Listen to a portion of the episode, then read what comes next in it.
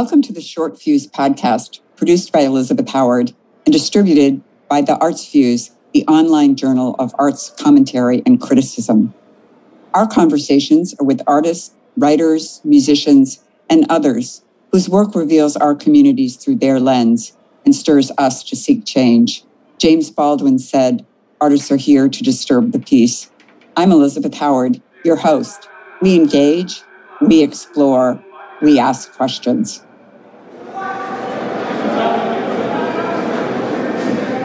I'm Elizabeth Howard, host of the Short Fuse podcast. In this episode, I'm in conversation with Halim Flowers. Halim was socially distanced from society for 22 years, from 1997, when at the age of 16 years old, he was incarcerated in an adult prison after being arrested, receiving two life sentences while claiming his innocence.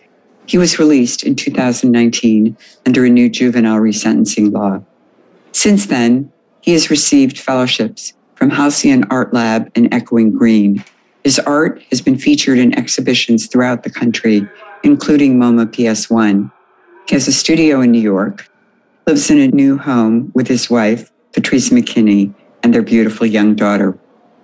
During the month of November, his exhibition, entitled it Takes a Village and Other Lessons Super Predators Teach Us was on view at the National Arts Club in New York. It was sponsored by his gallery, DTR Modern.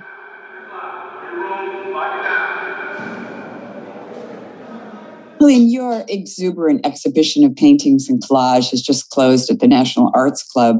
But before we talk about your work, perhaps you can talk about when you started painting you're often described as an autodidact, that is self taught. I started painting during the quarantine in March uh, 2020. You did not do any painting when you were in prison? No, I've never done any painting, never in my life before doing prison or drawing or sketching. And so, what inspired you to start? Listening to Jay Z when I was in prison, and he, he started rapping about uh, Basquiat uh-huh. And I didn't know who Basquiat was. We don't have access to to the internet or anything like that in, in, in prison. So with the Wall Street Journal, they ran an article about Basquiat, and I had a, you know I had a chance to see him. Not even his work, to see him. I was amazed that it was a, a quote unquote black person who was receiving praise for his painting. So that made me to start desiring to go to the museums and the galleries once I was released and start studying visual art if people want to see your art, you can find it on your website and also on the DTR Modern site, your gallery. I don't really like upload my recent works to my website. I'm not really good at that. So I would say like DTR Modern has most of my works. They do a better job than me. The strong images often portray you when you were incarcerated. They include mm-hmm. words and phrases. Let me read a few that I copied down when I visited the National Arts Club. Beware that when fighting monsters, you yourself do not become a monster. For when you gaze long into the abyss, the abyss gazes also into you. A Nietzsche quote. Right. And I think I misspelled Nietzsche. And it wasn't on purpose. I believe I read that quote in a biography of, of, of Ernesto Che Guevara. Uh-huh. And, it, and it always just stood out to me because, you know, society had painted me out to be like this monster, this menace to society, like I was incorrigible and unfit to be around humanity. So I mean, it just reminded me about how the elders in the village, it's like I said, it takes a village to raise a child. And the elders in the village, they painted this picture of me. To me, they became more monstrous than me. And, in, in when I was when I as I was learning that a whole economic system was being created out of imprisoning children. It just showed that how when you pursue the, the super predator, how you can become predatory even commercially and how you just cage children. And I find it to be sad.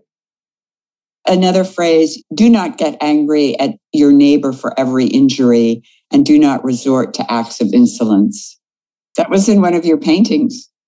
I would have to see the pain to remember where I got that from. But for me, I'm a I'm what people would describe as a nerd, a geek.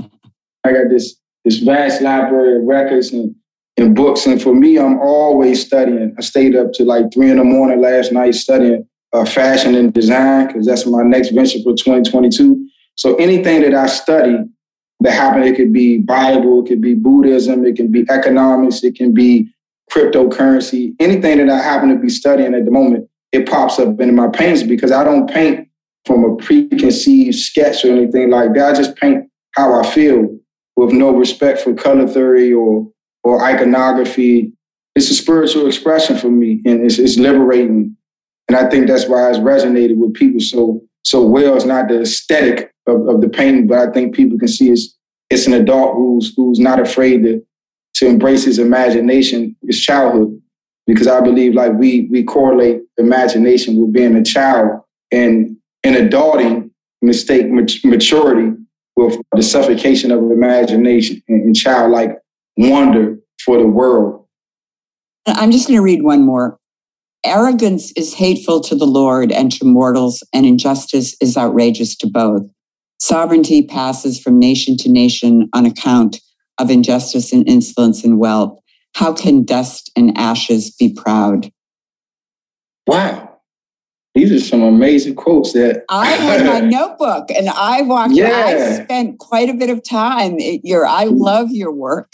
you know that. So for me, I think I got that quote from a series of videos on YouTube that talks about mass psychosis mm. and Carl Jung and psychoanalysis. And it just, just talks about how mankind, humanity, the masses can be persuaded or what they would say brainwashed into creating this uh, enemy. As you can see in our society, at one period, it may be the Nazis, and then after that, it's the Koreans and all of the negative derogatory terms that come with that.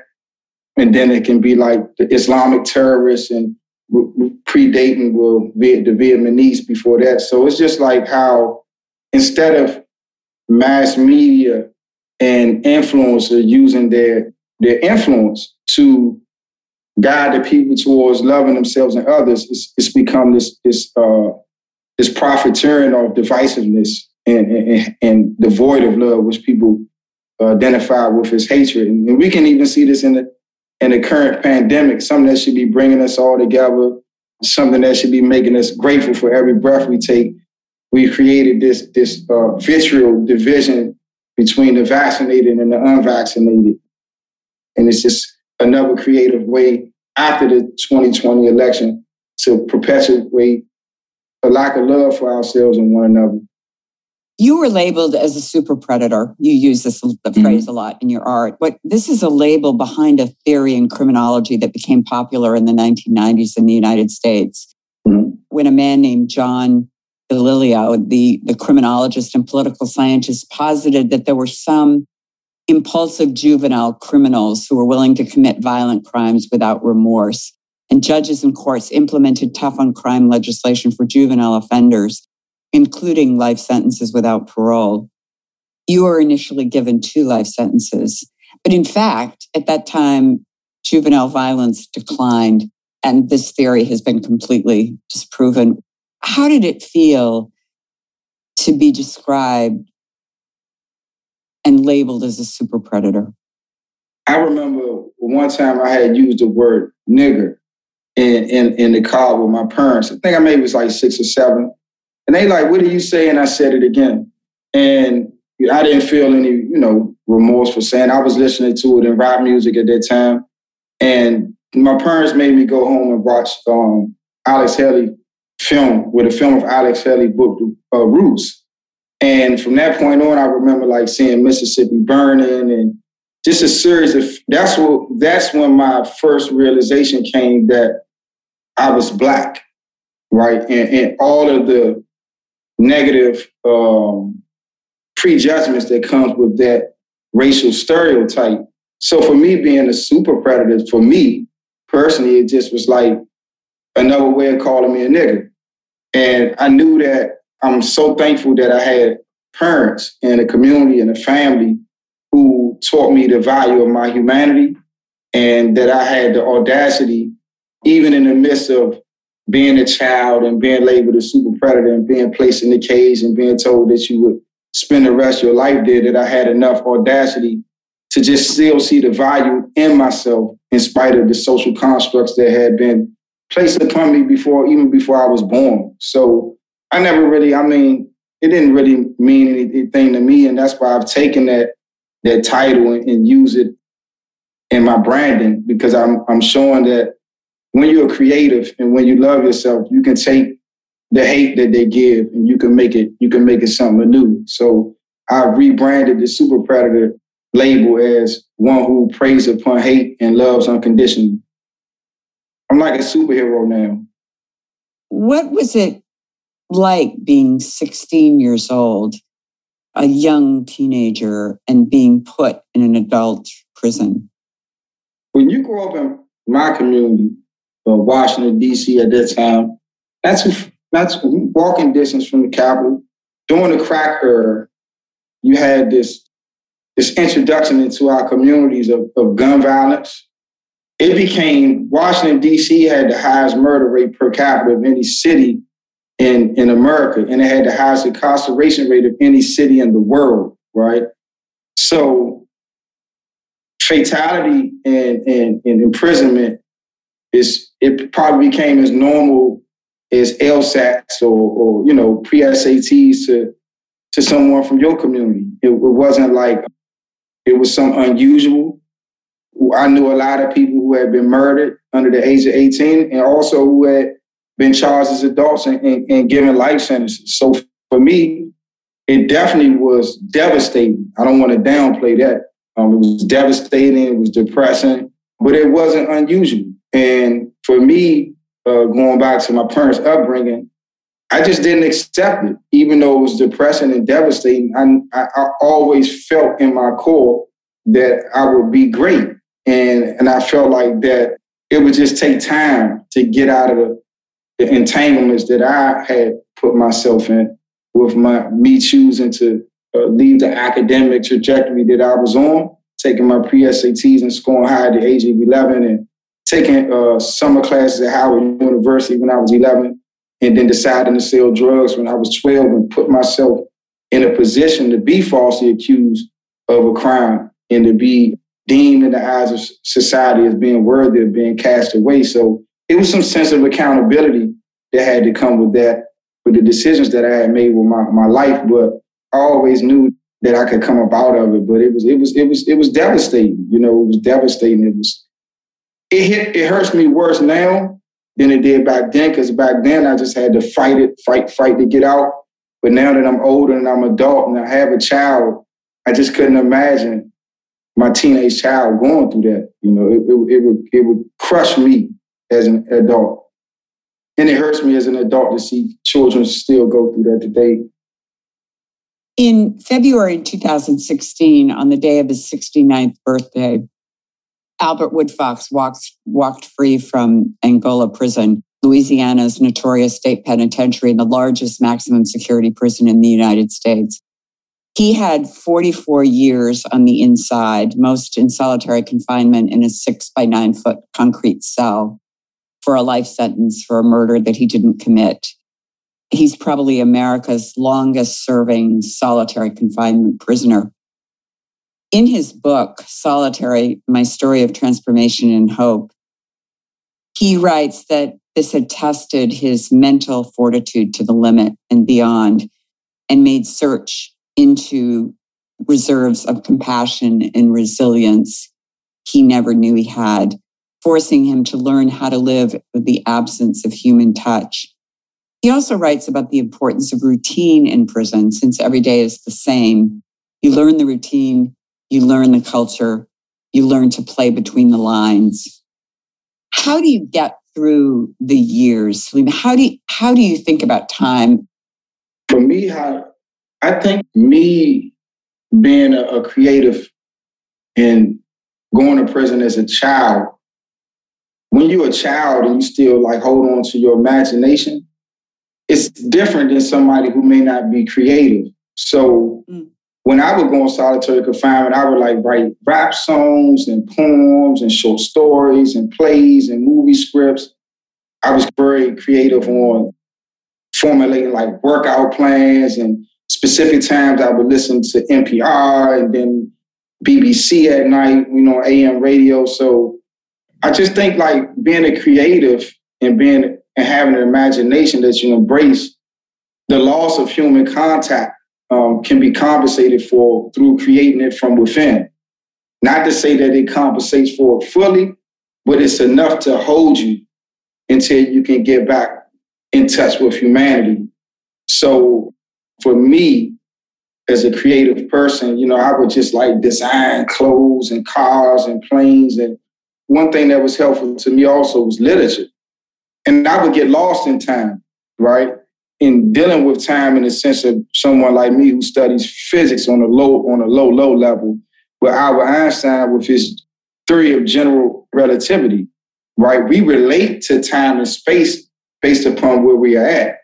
But I think like when you're a creative, imagine, imaginary, visionary type of person, you dictate your space internally and you don't allow your, your space relativity to be dictated by external things outside of your forces. So when you can dictate your space internally and not get lost in the in the confinement of prison, you can get lost, as people say, you can get lost in time, right? So I was one of those individuals who, even though I was like reading the papers and the magazines and watching the news and staying abreast of current events, but through my creative world, the, the, the part of me that published 11 books and have like 20 unpublished books and th- you know hundreds of short stories and thousands of poems and fashion sketches and stuff like that, I was getting lost in time. And and but I knew that what I was doing would be very instrumental once I got out because I, I saw that society was moving towards a carbon copy brand of living where people was just like having social media uh, television just taking over their creativity and they was just becoming consumers in the idea of pattern. So I knew that I had some original ideas that can be appreciated. I just never thought that it would be in painting first, right?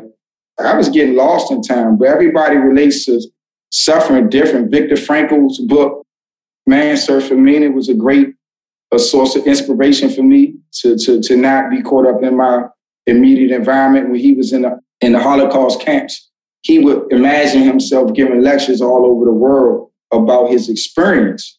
So, you know, I kind of like picked up that practice. In, in Napoleon Hill, he mentioned in Think and Grow Rich about forming a mastermind group you know, with people that you admire. So I would have like this imaginary board of directors, you know, from people like Harriet Tubman to Andrew Carnegie, and and they was just we would just have meetings and, and map out my future. How was I going to conduct myself in the present moment that would that would be a harbinger to where I stand today. So when are some of your books going to be published? I mean, I, I read what you've written you wrote like 11 books when you were in prison? Yeah, I never published any of my fiction literature. I just published my poetry, financial literacy, self-help literature, and cognitive therapy books. But all of like my short stories and plays and stuff like that, I haven't released them yet. I'm a, a very strong advocate of, of this cryptocurrency, metaverse, NFT space. So now I'm thinking about I'm just releasing comics, like graphic comics through NFTs so I'm not in like in a rush to come out with it. Right now, I'm just like focused on fashion and design. But who knows? If you'd have asked me 18 months ago, I, I would have never thought I would be a painter. When I met you at the in the space in New York City before the quarantine, I wasn't painting. I was doing spoken word and written poetry. So who knows? I may meet someone while I'm in Miami or Art Basel who hears my story and like, I heard you got these, you know, short stories, and I'm you know, uh, a Netflix producer. We're looking for some some good stories and send them some stories and end up being a writer for a show. So I'm just going with the flow of, uh, of the universe right now, where it takes me. But right now, intentionally, I'm on fashion and design. Take this hammer and carry it to the captain. Take this hammer and carry to the captain. Take this hammer, care to the captain. Tell him I've gone. Tell him I've gone. If he asks you, tell him I've running. If he asks you, Tell him I was running.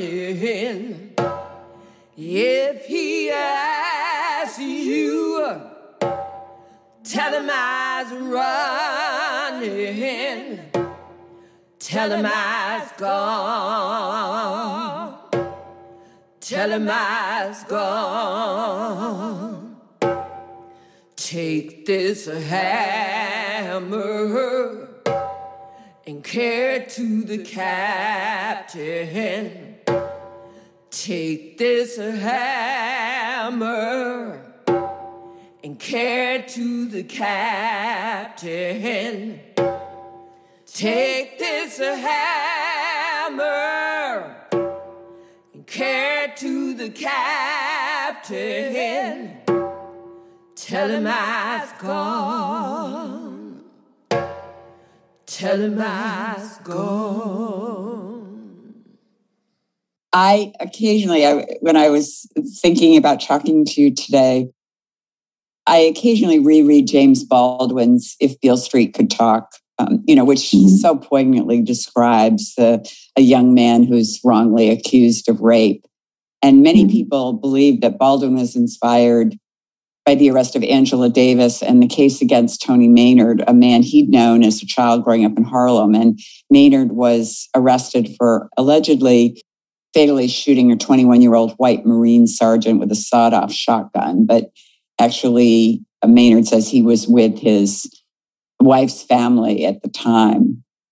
Baldwin so beautifully described love and family and and and left us at the end of the story not in the the recent movie that was made where he goes to prison but literally we we leave him say in Rikers Island or somewhere mm. with, without knowing exactly what's going to happen but knowing that he probably will end up going to prison yeah James Baldwin is my favorite writer you know of all time a lot of my inspiration comes from, I call them my four J's John Coltrane, Jay Z, uh, James Baldwin, Jean-Michel Basquiat. So yeah.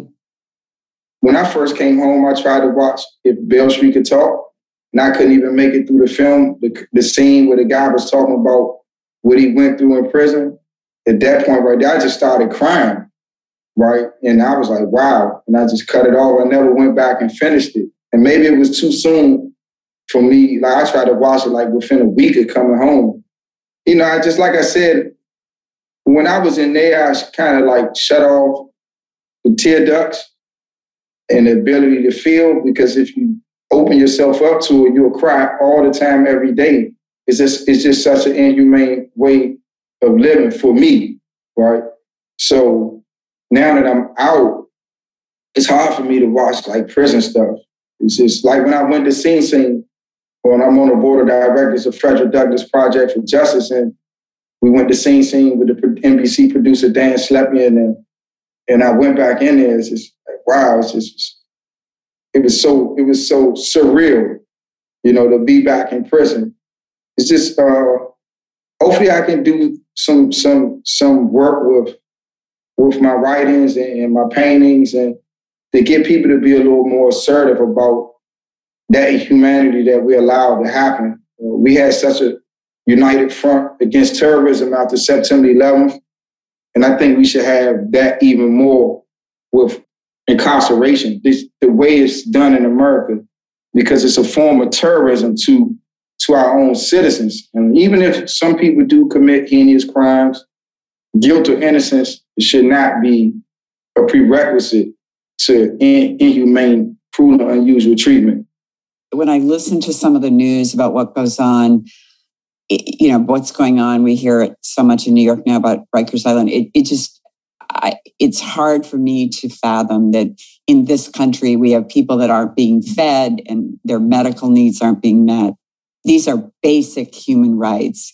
And the Mandela rule at the UN, anything mm-hmm. over 15 days in solitary confinement, you know, is torture. And, and you're advocating, I mean, you're mm-hmm. advocating in addition to your art and your writing for prison reform, for economic literacy, and for entrepreneurship. Not reform. I'm not, I'm for, I'm for abolishment, not, not reform. I'm not for prison reform.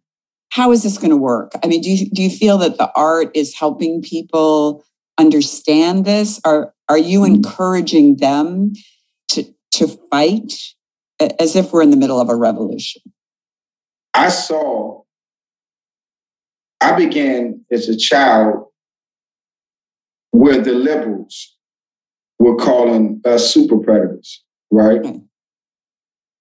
And then through Bryan Stevenson's book, Michelle Alexander's, you know, Just Mercy, the new Jim Crow, the documentary 13th, I saw how the literature and arts were exposing this uh, travesty in American culture that was hidden to those who were immune from it through the privilege of uh, class first, and then I can say maybe race, but, you know, money, preventing them from getting in prison because they were raping young ladies on college campuses where sexual assaults are rampant, but, but they were white frat or maybe star athletes, college athletes.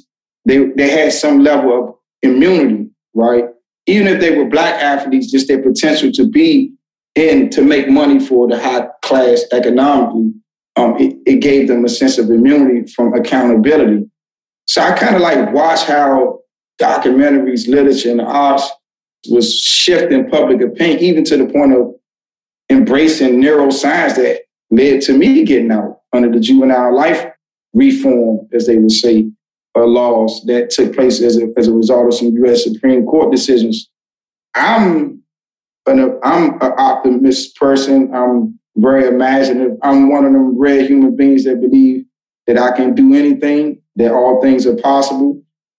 And I'm not encouraging people to fight. I don't think it's like a revolution because like that word fight. I have to be careful when I use that word because as a black person, I could be looked at as being militant and a nationalist or something. So I'm saying I'm encouraging people to love, right? And and it's an evolution, right? It's not a revolution, it's an evolution to where as though we're evolving from the founding members of this, the men who had little input from women or any other men who didn't look like them. They founded this nation upon a set of principles, and it has to evolve to be more inclusive of ideas and sentiments of other than Anglo-Saxon white men. And it's not to critique them in a negative and a hateful way. It's just to look at the present moment, to always to be humble and open-minded that the biggest room in the world is the room for improvement. And therefore, you know, to use my imagination and my creativity and my platform to evolve the people towards love to where love is not looked at as something weak in, in the criminal legal system or weak in the military industrial complex or weak in the financial system that's predatory upon um, poor people, but just to evolve humanity to a place, myself first and foremost, to a place where love is not looked at as something that has no utility in these different economic, social, political spectrums that impact the lives of humanity and our planet. You know, we're losing our planet. As James Baldwin said, artists are here to disturb the peace. There's a lot going on, it seems, in the art world. I think you were also at the Pencil is the Key drawings by incarcerated mm-hmm. artists at the Drawing Center mm-hmm. we had mm-hmm. met before then, but then, which was a wonderful exhibit. And then last year, Nicole Fleetwood's exhibit, MoMA PS1, Marking Time Art in the Age of Mass Incarceration. And I, I thought that was the catalog. I, I think everyone should look at the catalog that goes with that exhibition. And I've noticed on the mm-hmm. website that there is still programming going on around that. But that exhibition had not only art made by people in prison, but also by non incarcerated artists who were concerned with state repression, erasure, and imprisonment. Mm-hmm. You had a piece in that show, didn't you? Just before I was painting this when I was like writing poetry on top of uh, certain iconography and imagery.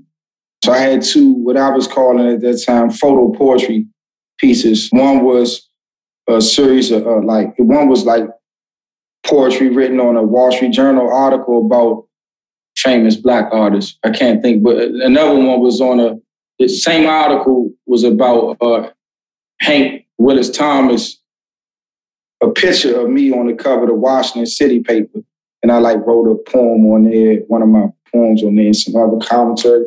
So that was like my my first visual art exhibit. It just happened to be at the MoMA PS1. Yeah. Even yeah. That's so great.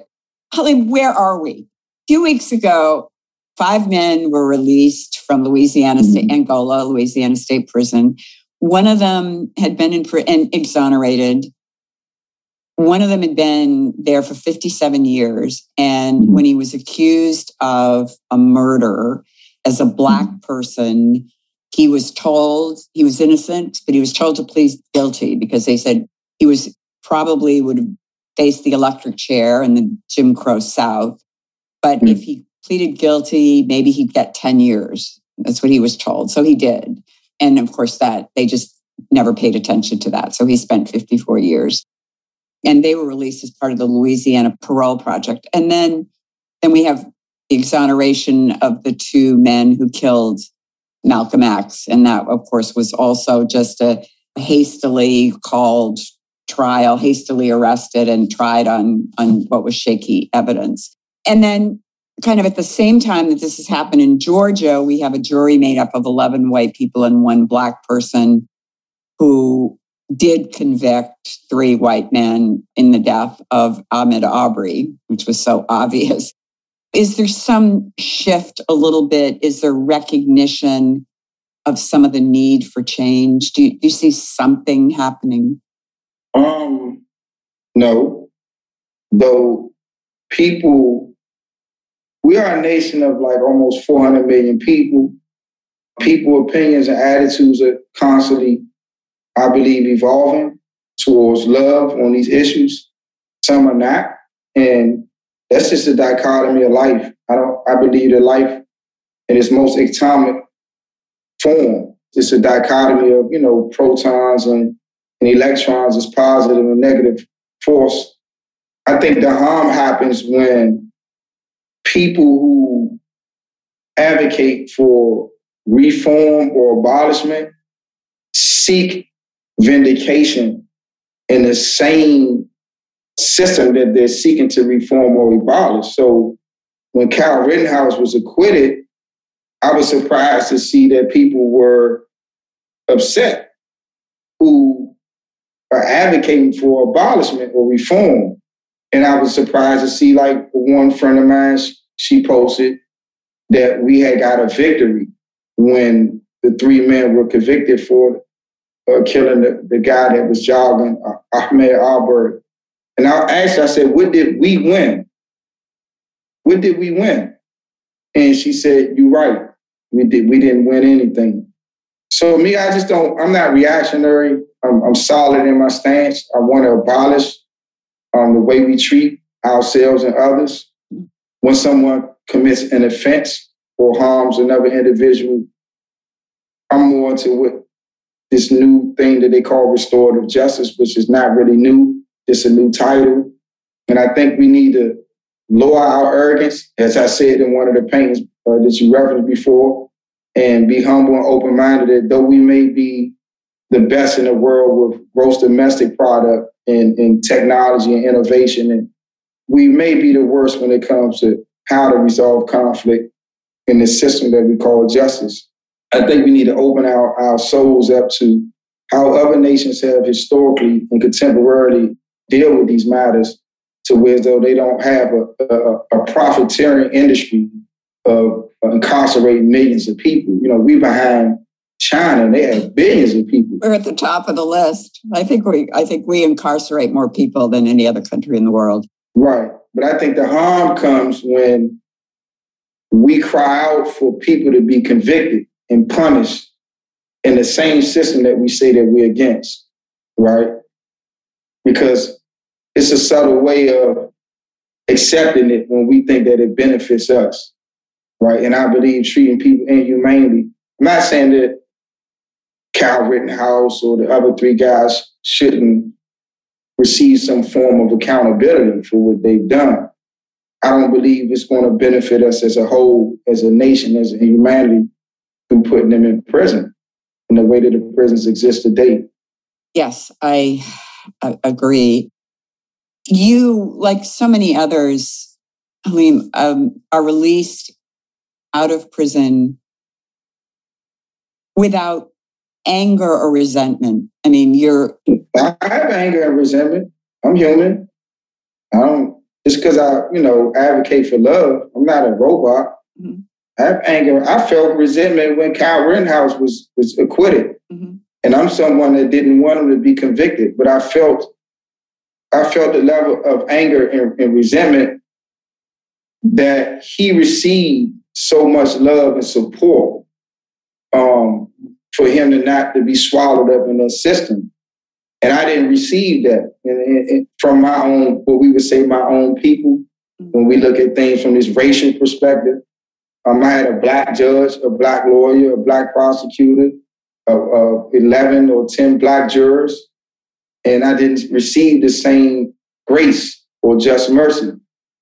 And, you know, so in, in the way that the black correctional, you know, administration and staff treated me, and those similarly situated as myself as children was was horrendous. So I did feel a certain level of anger and resentment to see the grace that he was extending. Though I wanted him to receive that grace, I just felt like it should should have been extended to me and similar situated people as myself. Because as we see today, I had something to offer society. I didn't have to sit in a cell for 22 years to, you know, to offer my ideas. So I hope that we can take this example from Kyle Rittenhouse and stop like the book that I forgot the guy name, but it won a Pulitzer Prize, uh, Locking Up Our Own. A, a, book that a guy wrote about blacks in DC government and corrections and um, lawyers, you know, that just locked up their own. And um, it's a great book and it's nationally recognized. And I encourage people to read it that have interest in this thing we call criminal justice. You often say, and you said this to me when I first met you love is the antibody, or mm-hmm. love is the revolution. How are we going to spread this vaccine across the globe? What can we do? I think that the most evolutionary, or some people want to hold on the revolutionary thing that we can do is to love ourselves. Like when you genuinely love yourself, when you exit the world, your attitude, your energy, your frequencies, your vibrations are just more peaceful and pleasant. Your probability of seeking to harm anyone is lesser because you you feel good. Mm-hmm. You're not even thinking about conflict or you know you're like oh don't, you don't even want conflict. But when you look in the mirror and you're like, oh, my hair's not blonde, or my nose is too big, or my teeth are crooked, or I, I can't afford this brand, or you know, you're just not in the best uh, situation to to be beneficial to to yourself or others. So I believe, like you know, this vaccine, this vaccination has to be a, a love for yourself and then once you can love yourself, then you can begin to remove this, these social constructs of race, class, gender, uh, creed, sexuality, age, disability, and you can start to see the interconnectedness between yourself and other sentient beings and other insentient beings, right? And this is just like levels to it. But you have to first love yourself to begin to see how we're all interconnected. And like that people can't see that from these viruses, how yeah. through breathing yeah. and through touch, how interconnected we are, right? And I just think we just need subtle reminders. So, um, so like Dr. King said in his letter from Birmingham jail, those who have been propagating uh, unloving intentions have been more forceful in pushing their agenda than those who are pushing the love movement. So we have to be creative and assertive and not allow um, the unloving entities to out, you know, to outdo us in, in the work of, of vaccinating the people. So, what do you have another art exhibition planned, or is there what? Uh, when are we going to see your fashion things next year? Hopefully, I plan on doing a, a like a, a, limited edition merch drop mm-hmm. in the beginning of the spring, mm-hmm. 2022. Mm-hmm. But only thing that I have planned outside of my dealer is the Erm Martin Design Store and doing something with a a nonprofit art gallery in London called the, the Bomb Factory. Mm-hmm. And hopefully we can get this done in, in the spring when the weather, spring or summer when the weather get better. Hopefully I could travel over there if my felony status doesn't prevent me. For me now, just like as an artist, I'm in a, in a great space because I don't have to worry about money.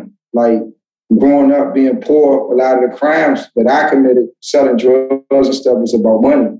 And when you, when you, I've been blessed to make a lot of money, and now I can just create for the sake of creating. Don't have to worry about the pressure of not being able to sustain my basic livelihood.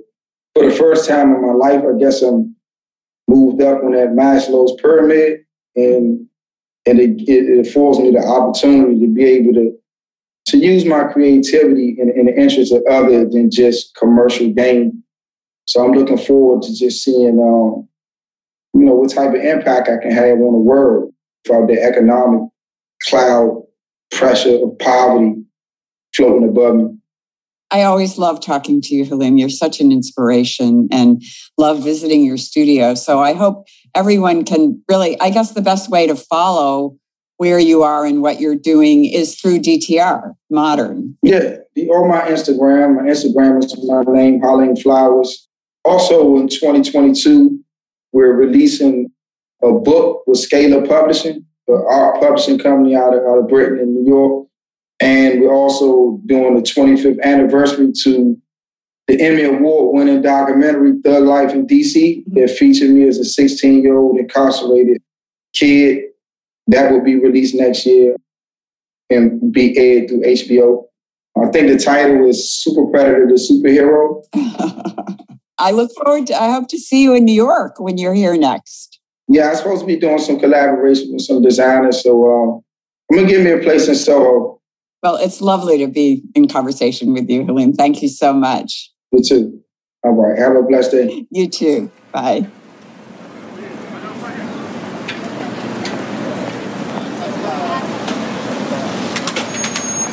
If you have enjoyed our conversation, please subscribe. You can connect with us through Elizabeth Howard at eh at elizabethhoward.com. You can find us on Spotify and on Apple, on Simplecast, or wherever you listen to your podcasts. Join us next time when we engage, explore, and ask questions.